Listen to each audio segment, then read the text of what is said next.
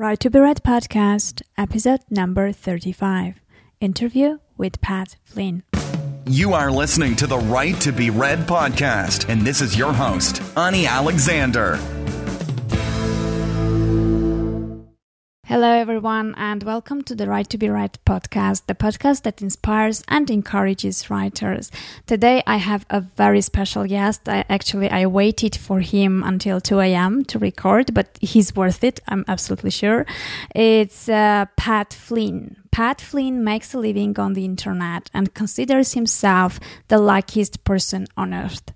Through his very popular blog called Smart Passive Income, he shows his experience and helps his readers reach their goals. So besides that, Pat was the first person who encouraged me to start this podcast, actually. That is why I'm really, really happy to have you here, Pat. Welcome to the show.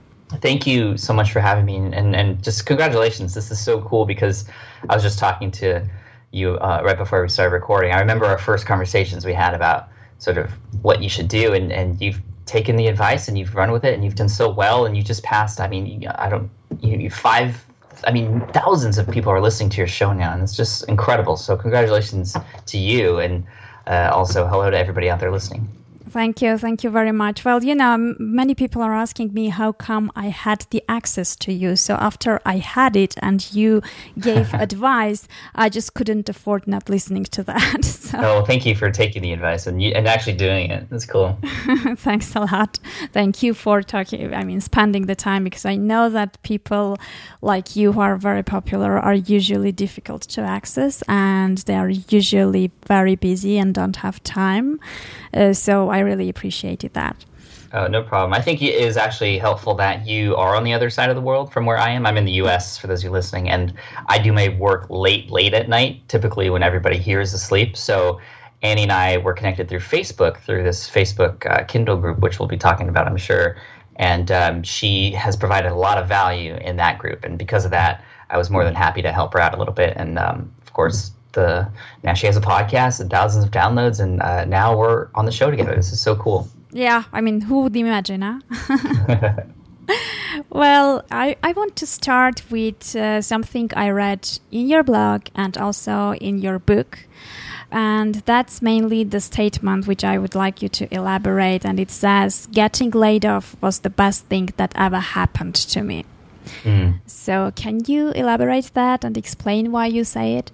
Sure. I mean, when you hear that phrase, getting laid off, you think immediately a lot of negative things, a lot of anxiety, a lot of stress. And those were definitely things that I was feeling at the time when I was told I was going to be laid off. This was in a uh, position in the architecture field that I had. And this was back in two thousand eight when I was told the news. It, it was not happy news at first. But over time, and through a lot of struggles and a lot of sort of soul searching and trying to figuring out what to do, looking back now, I've made decisions, a lot of decisions that helped me get to where I'm at today as an entrepreneur, as an author, as a business owner, that I wouldn't have made if I didn't get laid off. And I always think back to that day, and I wonder what would happen if I actually wasn't laid off. What would I be doing today? I would still be doing architecture. I'd probably be happy, but I wouldn't even know anything about this world or even try anything in this world, because I was totally happy, quote, happy and secure in that job. But like I said, it was definitely a, a huge blessing in disguise. And now, um, you know, I see it as, as, you know, things happen for a reason. You know, it's sort of cliche to say that, but it did. It happened so that I could explore these other options and do what I can to, you know, provide for my audience who have, I've built over time, but also make a great living for my family. And most of all, and most important to me, the new sort of career path that I've chosen after getting laid off Uh, it has allowed me to spend more time with my children as they grow up. And my son, uh, we were just talking before this too about how he is now entering school. And it's it's like harder for me than it is for him. Yeah. Because I've been with him twenty-four seven, or you know, as, as long as I can, as I could be here at home, since I work from home. And now he's off at school and he's not at home anymore. And I'm like, oh, what am I going to do with myself? Because you know, I miss the guy. But that's what's most important to me. But yeah, the layoff, I mean, it all contributed to, to the happy stuff that I feel today. So uh, the layoff was absolutely the, the biggest trigger that led you to where you are now.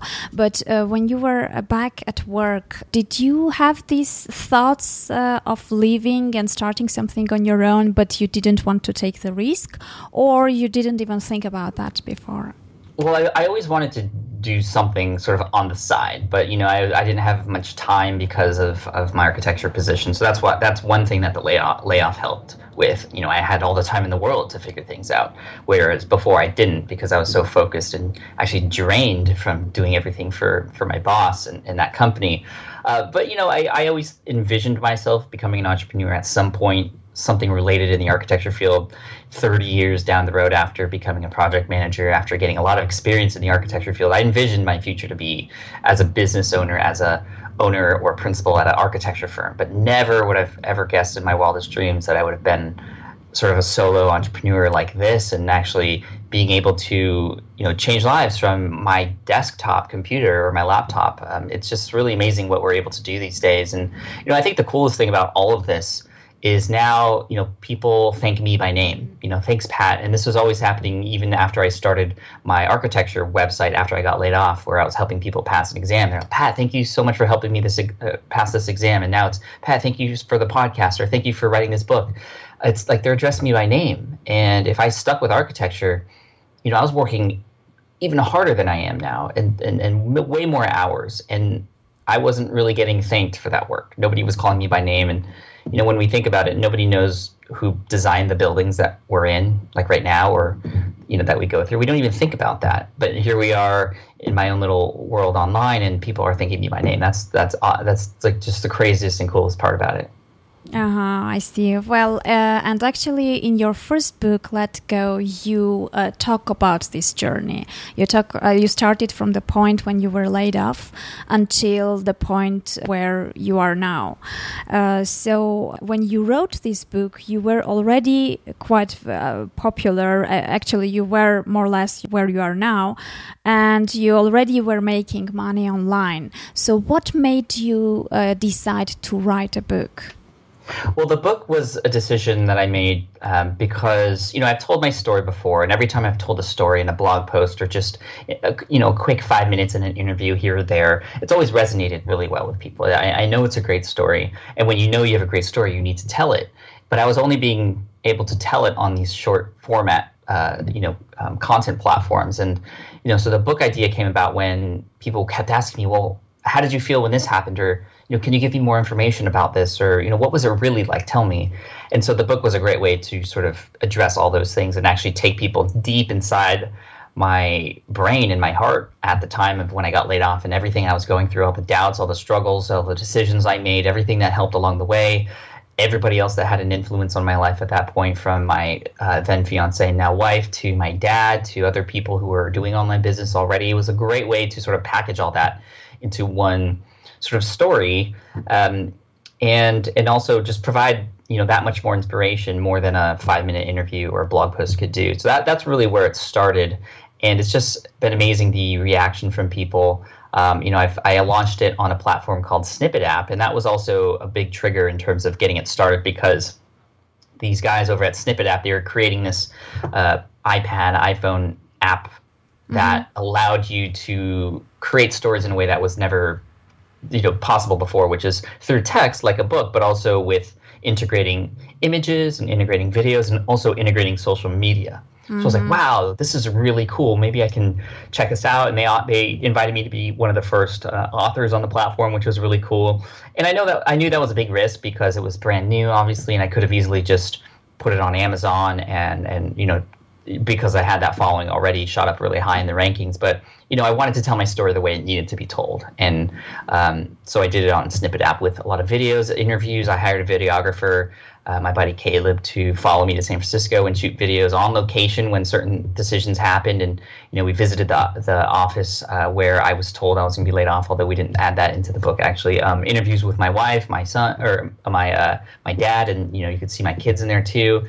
So it's very personal. It made it very personal, made the story much more real, um, and, and just brought people into my life. It's sort of, that's what a book does, right? It sort of transports us, whether it's fiction or nonfiction, fiction, it transports the reader into that world world, and I wanted to pe- I wanted people to experience what it was like to be in that world at the time of that uh, tragic moment, which actually turned into something amazing.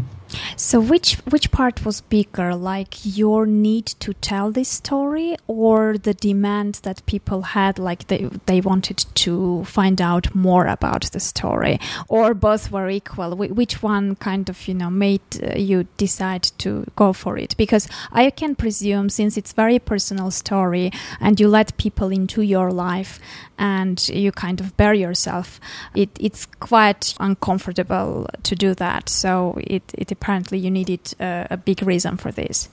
Yeah, I mean, that's true, although I'm sort of a little bit unique in the way that I, I share everything. Like, if you follow my blog, you know that I share everything, including, like, how much money I make and where it comes from and stuff. So that was not really a big deal. I mean, there was a little bit of, uh, you know, I had to obviously talk to my wife about it, and because she was featured in the book, too, she'd get her blessings, and same with my father and things like that. So those things were involved. But, you know, I think there was there's quite a big demand for for the truth. I mean, not that every time I told a story it wasn't true, but, you know, the actual detailed feelings and accounts of everything that happened, just so people understood exactly what I went through, and that mainly to show that um, you know, it's part part like, hey guys, like this internet business stuff, it doesn't happen overnight. There's going to be struggles along the way. There's going to be failures. You're going to have a hard time. You're going to want to give up. Here's how I went through all the same feelings that you're going through right now. That was one sort of here. Here's how it went down with me, and so you could, you know, it became something people could relate to and be like, oh yeah, well, I'm feeling those same things right now, and Pat got through it, so I'm going to keep going. That was one big major reason to uh, to to publish the book, but. You know, another big reason was to help differentiate myself in the market that I'm in, because the space that I'm in, especially with the online marketing, internet business space, there's a lot of people out there who try to hide themselves. You know, they just put the best foot forward. They just try to present the best information and uh, try to pretend to be uh, perfect at everything. Mm-hmm. Where, whereas I sort of take a different stance in the space. I say, hey, guys, I'm just Pat. I mess up a lot, and sometimes it goes well and I do things, and sometimes it goes It doesn't go well, and here's exactly how I got started, uh, just to sort of even more so be become transparent and authentic with my audience. And I've heard from a lot of people who have read the book, like, wow, like I am even more a raving fan now of you because of the details you shared in that story. Like I like those are type like in this story I shared a lot of the things that people would only kind of share with their best friends, right? Yeah. Or their, their family members. And, you know, that's how I treat my audience. I treat my audience like they're my family or my friends. So I want to, to share them with them things that are a little bit personal. I mean, obviously there's a line there and everybody has a different line, but I wasn't, um, I, I was okay with sh- sharing a little bit more than I usually did on interviews in this book. Well, I, I can tell you, I, I mean, I read the book and I had the same feeling that, uh, first of all, the first feeling was that it was quite conversational. And when you read the book, you end up thinking, oh, you know, I know this guy, although you don't really know him personally. Mm. But you, you get like the feelings you had and the story you went through. After reading the book, you kind of feel closer to that person. And uh, the second thing that one feels is I felt Uh, absolutely encouraged, because you you see that uh, this person who has reached uh, so many goals and who's done so many things uh, just, you know, a few years ago was in your shoes. And that's what I'm trying to do with this podcast as well. I'm trying to show people who were just like the listeners are now a few re- years ago, and to show that everything is possible and it's real and things happen. So your book completely illustrated the same message. And since you said that being personal and showing your story wasn't a big problem for you, which were the biggest challenges that you went through when you started reading, uh, writing your book, since, you know, it's it's the it was the first book you were writing, right? Actually, it's it's uh, interestingly enough, it was the uh, second book that I started writing. Um, it's the first book that I actually finished. Ah, okay. uh, yeah, and this is an interesting story because I wanted to write a book about something that people were talking a lot about around my brand. I was sort of uh, known, and I still am known, for this guy who is online and who's built a massive brand by not just starting in one place, or, or not just uh, sort of being just a blogger, but being a blogger who also podcasts and does YouTube. So I'm sort of everywhere. I'm sort of known as this guy who's everywhere, or it might seem like I'm everywhere because I put myself on all these different popular platforms in all these different media formats. And so I was writing a book about that strategy, the strategy of sort of doing the things to make it seem like that wherever people go, that you're there too with them. And um, so it doesn't necessarily mean you have to be on every platform, on every social media platform, and, and you know, all of them. But it's just be on the most important one, so it seems like you're everywhere. And so I was starting that book, and that was a massive challenge for me. I still haven't finished it. I don't know if it's something I'm going to finish, but that was one of the hardest things. I mean, just getting through a few chapters of that was one of the hardest things I've ever done. Um, it. You know, I could. It's interesting because I, I ha, I've had a blog since two thousand seven. Smart Passive Income has been there since two thousand eight, and I've been cranking out content weekly for years. And I can do now because I'm I've been writing a lot. You know, I, I can do a four thousand word post in, in an evening. Mm-hmm. And you know, I remember a couple times I was sitting there on Scrivener, just like with the next chapter in mind, and I was staring at a blank screen for an hour with like one sentence done. Mm-hmm. And it's just, I don't know, I had such a hard time because I was in, you know, I, I was too worried about every single letter, you know, mm-hmm. every single word, every single paragraph. I wanted it to be perfect. Yeah. And, and, and I think a lot of writers out there can understand that, you know, that's where the writer's block came from. And I learned that I was struggling because I was editing while I was writing. Absolutely. Those are two yeah. completely separate things. You know, editing is one thing that uses one side of the brain. Writing is another thing that uses a completely different section of the brain. And I read a bird that was recommended to me after talking about this called uh, Bird by Bird. And it was uh, about this woman who talks about, you know, her career with writing and, and getting over writer's block and, you know, taking things one step at a time, you know, bird by bird, one at a time, mm-hmm. but also just not worrying about editing along the way. She pretty much just says, like, throw up on the screen, just put anything up there, write anything. Like, some people actually take their delete key off their keyboard to force themselves not to delete anything, which I think is a really smart idea, although I don't want to break my keyboard, so that's why I don't do that. But the point is just to, when you're in creative writing mode, you know, you not you get rid of the edit, editor in your in yourself. You just cr- you just are creative and you write whatever it is that you want to write up there. Like eighty percent of it is going to be crap, but that twenty percent that comes out, that's stuff that is amazing, and that wouldn't normally come out if you didn't give yourself a chance to just just put it out there and see see what comes out. Um, and I learned the same thing actually when I started doing public speaking. When I started public speaking, which I was initially deathly afraid of, but I've been doing a lot of it now. But when I started to get really into it at first, I wrote down every single word of every single part of the presentation. Like, I scripted the whole thing. And I memorized thirty to forty pages because I wanted to make sure I got it all right. And then I hired a coach because I was really serious about it. And my coach, I told him, hey, I script the whole thing. Is that, isn't that like awesome how I do that?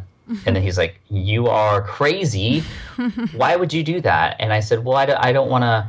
I don't want to forget anything. Well, he's like, okay, well, I get that, but he, and this is this is the big moment here. He's he said, Pat, you are not giving yourself a chance to have a real conversation with your audience. You are not allowing yourself to be creative. And he said, he's like, do you script your conversations that you have with your friends? And I'm like, no, that's silly. And he's like, exactly. And I was like, wow, okay. Mm-hmm. And he's like, just know what points you want to talk about or what stories you want to tell, and just tell them. Be confident in yourself. Amazing things are going to come out. You know, when you talk to a friend, you don't know exactly what you're going to say, but you know kind of what you're going to say. And then it ends up becoming this really interesting story that's beautifully elaborated sometimes. And um, that, you know, there's parts of it that you wouldn't have thought of before. I mean, stuff comes out when you just let it come out. And that's the same with writing. And so when I wrote Let Go, I sort of stopped with Be Everywhere because I was just really frustrated with it, and I started Let Go. And it was a little, it was, it was a lot easier because I took that approach too, but also because um, it was a story that I've told before, but I just was able to pull from personal experiences and put a lot more detail into it.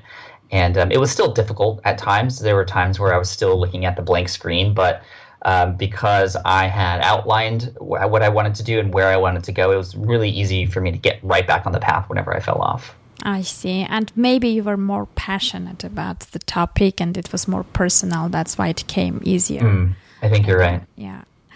Well, since we're talking about Let Go right now, uh, I know that uh, when you started writing Let Go, or when you decided to write, I don't know when exactly, so you'll tell us about that, you created a, a closed Facebook group. And it became a very uh, big and amazing community where um, Kindle writers help each other and support and, and ask questions and get different help and support from other members and from you as well. So what made you think about creating that um, Facebook group? And uh, did you reach the main goals why you were creating those as a result, uh, the, the group as a result? Or, uh, you know, you were expecting some something else and it, it became better or worse? What are your thoughts about that?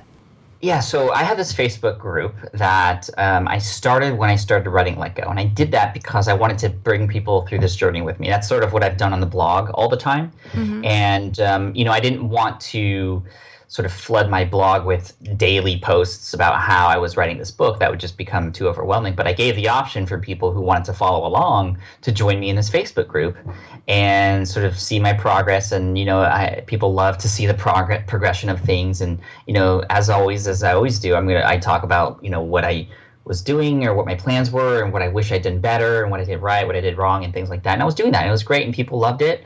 And um, then it just started to grow and grow. And, and, you know, then it was like five hundred people. I was like, wow, this is amazing. Like people following my journey. And then I started to ask uh, questions from a lot of people in the group um, because a lot of them were actually writers themselves. Mm-hmm. And um, it just ended up turning into this amazing writer's resource where then it wasn't about me anymore. It was just about the whole community adding value to each other and sharing their success stories, sharing their books when they were published. And, you know, there was a little bit of, and you know this, there was a little bit of, uh, you know, sometimes people would come in and just promote, promote, promote. And, you know, that's not what the group is about. Um, yeah. So, we, you know, we either, you know, warn them or we just ban them, you know, you're an admin too. And um, there's a great group of admins in there who are keeping control over it. And, so, you know, now it's, I'm looking at it right now. I just opened it. There are seven thousand seven hundred fifty-eight members. Yeah. Just crazy. I mean, that's bigger than some blogs and, and, and companies out there. And there's this group of amazing writers. Uh, you can check it out if you go to uh, pats first book dot com. That'll, that'll redirect you to the Facebook page. It's the easy sort of uh, way to get there.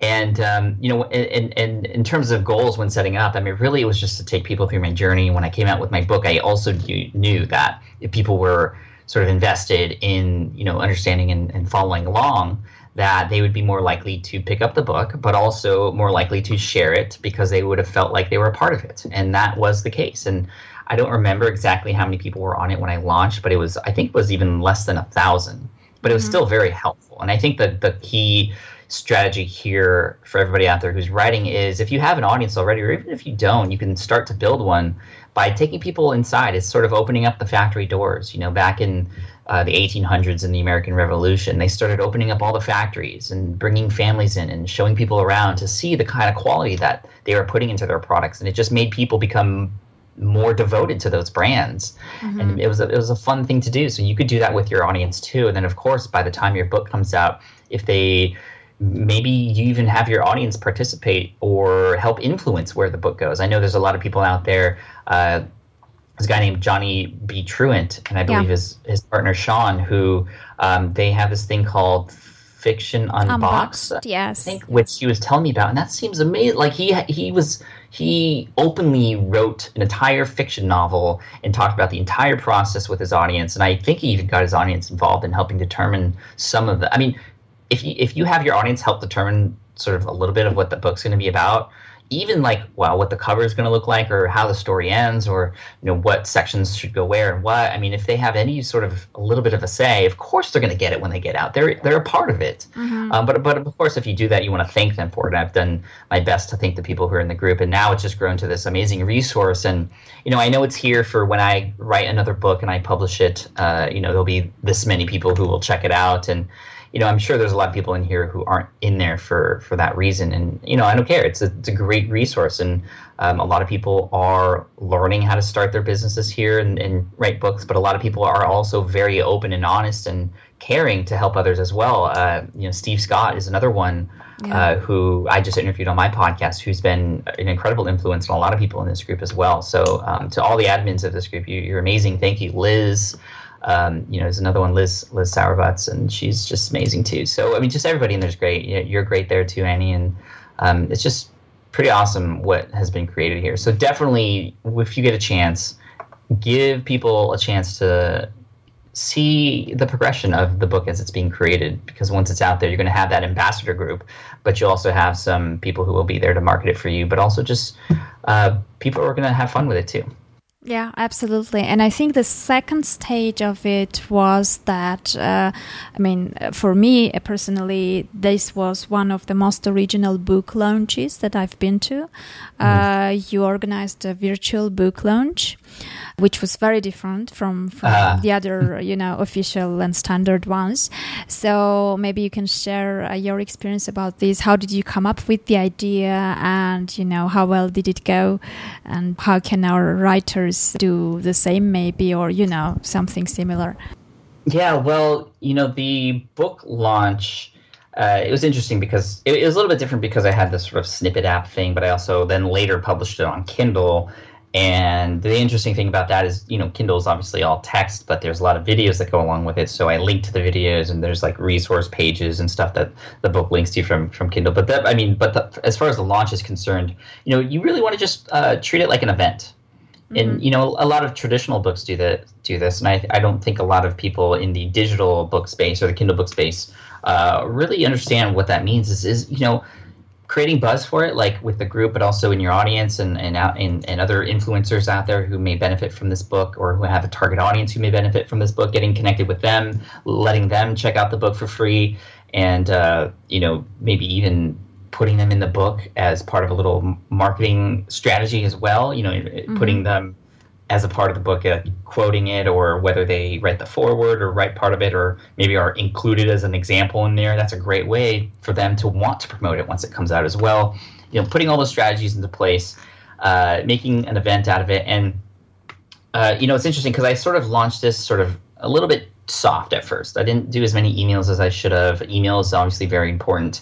Uh, but I did a, a little bit of an event, and then it sort of just sat there. It did really well, and, and it got to, uh, you know, pretty high in Kindle when it came out on Kindle. But then I had a great conversation with a guy named Jeff Goins from mm-hmm. Goins Writer dot com, yeah. and I, I did this podcast with him, which is really cool because, you know, the book had been out already.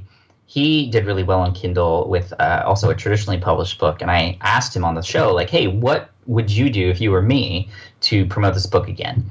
And so those strategies were great. Whether you have a book coming out or you already have a book, you can just create an event in the future related to it and make make things happen in order to, to promote it again. And so that's what I did. I sort of created this thing called Let Go Day, an event around the date that I was actually let go, which was there to help promote this book, but also just uh, get people to understand why that book is there, but also just appreciate the fact that, you know, we have to let go of our fears and Um, sometimes let go of the path that we were told to be on to go down the path that we need to go on.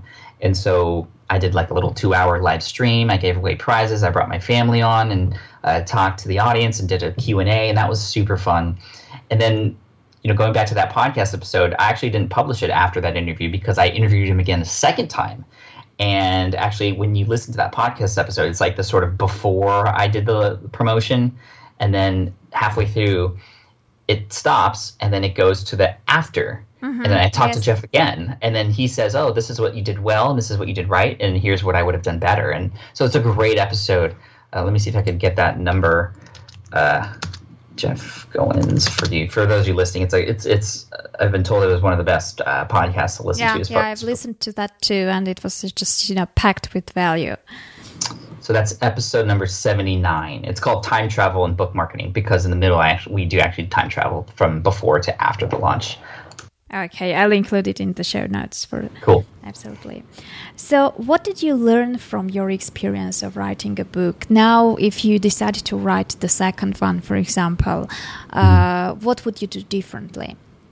Uh, well, I am going to be writing a book very soon, and this is like more than just like a, a Kindle book. Not that there's anything wrong with just writing a Kindle book, but I am going to go potentially and most likely traditionally to try to get into the New York Times bestseller list. That's my goal. So we'll see what happens. And, you know, I've, all my friends like Chris Ducker and Jamie Tardy and my friend Jeff Rose, like they all came out with books in two thousand fourteen. And I'm like, oh, it's so awesome. And I'm, you know, I've been there with Chris when he's signing books and stuff. And I'm like, oh, that's so cool. I can't wait to do that. Um, and, and, and also it's been one of my life goals to go to the bookstore with my kids and mm-hmm. show them the book and be like, this is, this is daddy's book. Like you could really do anything that you put your mind to. And I know that's cliche, but I think that would be a cool defining moment in their lives. And I want to create that for them. Uh, so, you know, I might go traditional self-published is on the, on the, on the shelf too, maybe, but we'll see. But I do want to write a second book. But there was a lot of things I picked up from this first go around. Um, the, the the biggest thing was, you know, I had this story in my head the whole time about Let Go, and I've obviously told it before, but I never told it in this way. But I've wanted to, but I never really had the, the idea to do it. But ever since publishing it, just the uh, the the feedback from the audience has just been amazing, like life changing for a lot of people. People have literally sent me handwritten messages saying that the book changed their life, uh, which is just incredible to hear. Mm-hmm. And so, you know, we all have a book inside of us, and we all are, hopefully, uh, those of us listening, we're all about to or in the middle of writing a book. And so just think about the people on the other end who are going to read that book and how much that can actually influence their life or change them. That's something that I've realized now, that I have to write this other book that's in my head, because if I don't, I might be letting people down, and mm-hmm. you know, they might not even know it. So it's not about me anymore. It's about my audience and who it's, you know, and how it's going to change them. How is it going to transform them? And that's another big thing that uh, comes with book writing that I didn't really do with the with the first book that I didn't finish was, okay, when approaching this book, what is the main purpose? How am I going to actually transform people's lives? What, like, after they read this, how is their life going to be different? It was very mm-hmm. clear with Let Go what that was. With Be Everywhere, I didn't really approach it that way, and because of that, it was harder for me to write. And I think when writing a book, you often have to to work backwards. Like, what's the main goal? How are you going to transform? And then what are the supporting stories? What are the supporting chapters? What are the supporting points and bullet points? Getting down and then finally into the detail of, okay, here's the title of the chapter, and then even finishing with the title of the book. Sometimes uh, you kind of have to work backwards. And so that's like the, that's the approach I'm going to take second time, uh, or should I say third time around, uh, coming in twenty fifteen.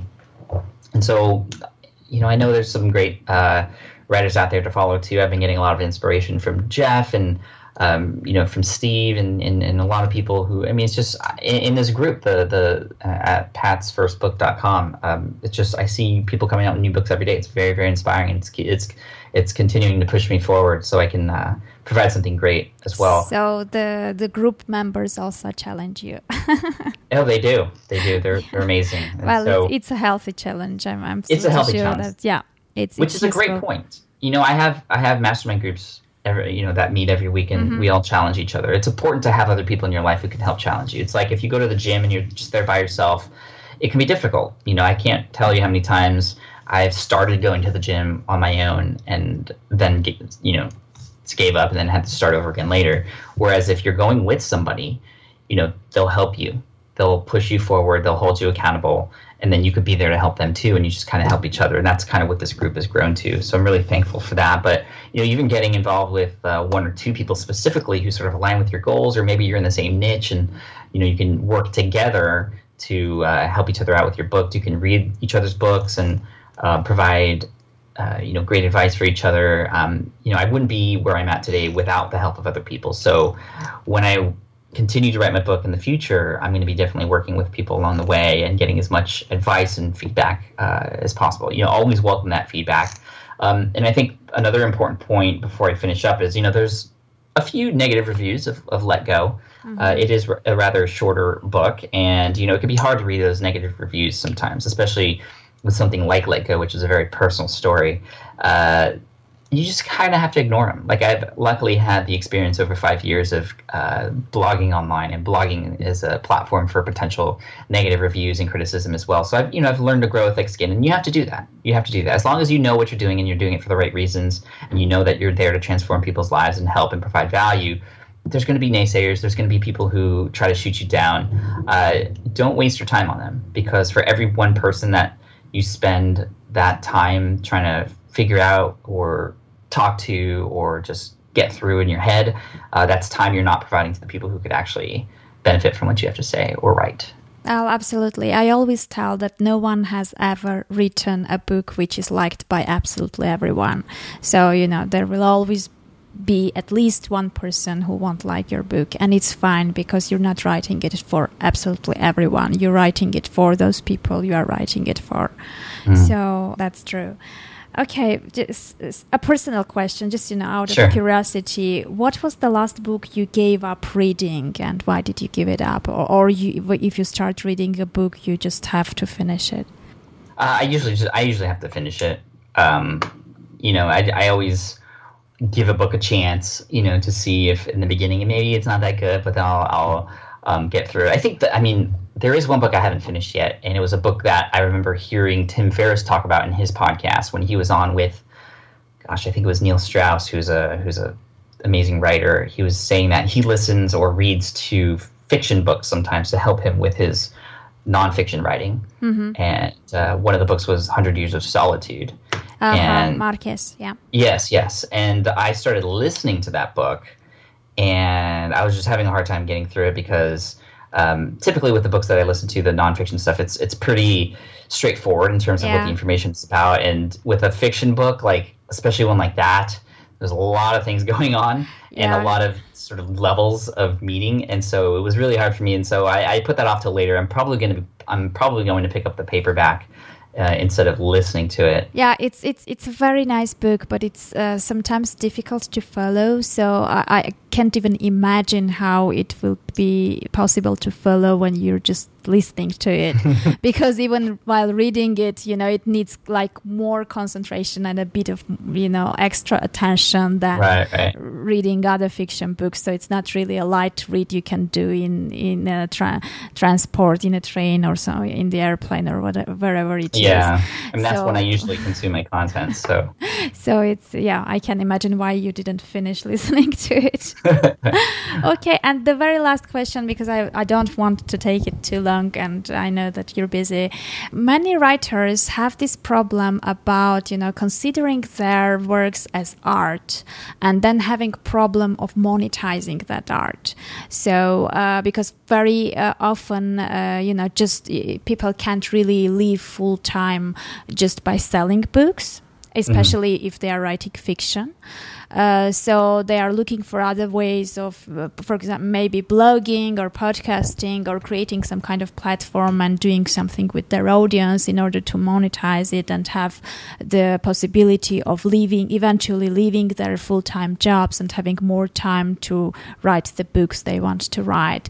Uh, mm. What would be your advice about, you know, how should they go about this? Where should they start? Is it even possible? What would you say? Uh, it's definitely possible. I mean, we've heard many stories of even fiction writers now doing really well, and not just the big names, but a lot of people who sort of just came out from nowhere who are doing really well on Amazon and who have built a huge following. And so it definitely is possible, and it, it's definitely deserved. If you are providing value in terms of whether it's nonfiction advice in a book or maybe just entertainment in a fiction-type series, uh, you deserve to get paid for it. I mean, you put in the hard work, and people are, are getting value out of it. Uh, you, you deserve to make money from, from your art. Absolutely. And so there are many different ways to do it. And I think the best way to do it is to build an audience just from whatever. I mean, that's obviously building an audience alone isn't going to uh, make you money, but building an audience and then being able to uh, turn them into raving fans or, you know, survey them or whatever the case may be. I mean, there's different methods for different in terms of nonfiction or fiction. But I think even in a fiction book, if you were to build an audience and have this raving fan set who is there, I mean, they're going to buy every book that you come out with next. They're going to want to participate. They want, you know, people w- want to see you and have time with you, or they might fly out to see you perhaps. Um, you know, we are also, as a as a culture in the, this entire world, where we love the people who create amazing things that entertain us, right? It's like mm-hmm. celebrities and movie stars. And you don't have to be a big name in order to be one of those types of people. Like people f- have flown out to see me speak. Like some people flew to Australia just to see me speak at ProBlogger, uh, this conference I just spoke to, which is like mind ba- mind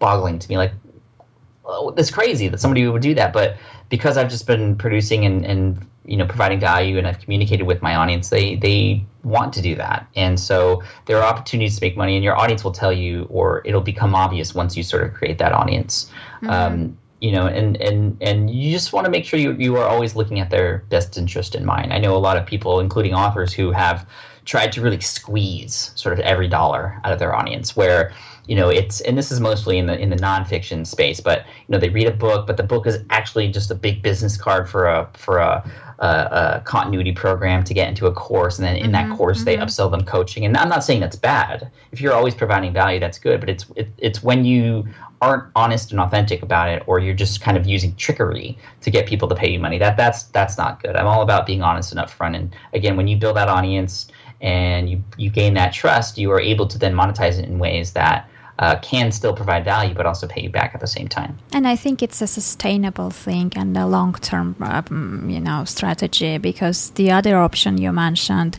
I think it's a, a short-term thing. You know, after the first book, the people will already, you know, understand that uh, it's not really that genuine and most probably won't be buying the second book anymore.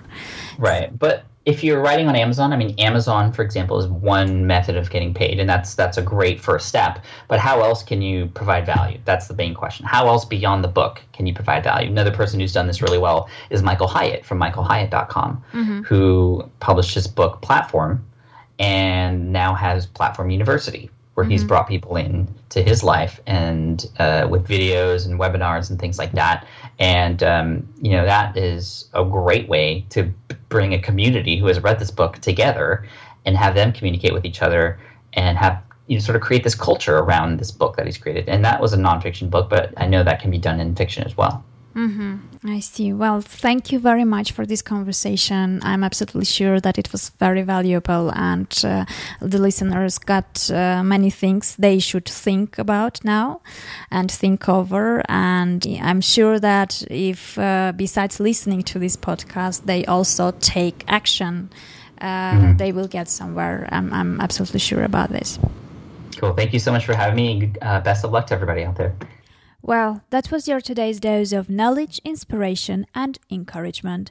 If you need some more, please check out my website at w w w dot ani alexander dot com. Also, if you are really serious about sharing your story with the world and self-publishing your book, please see the page at w w w dot ani alexander dot com backslash get help. I repeat, w w w dot ani alexander dot com backslash get help, and maybe we will make it happen together. You will have a new episode on Monday. I don't know what it will be about or who it will be with, but since I'm committed to stick to my schedule, you will definitely have something, so meet you then. And now, go ahead and do what you're supposed to do. Right.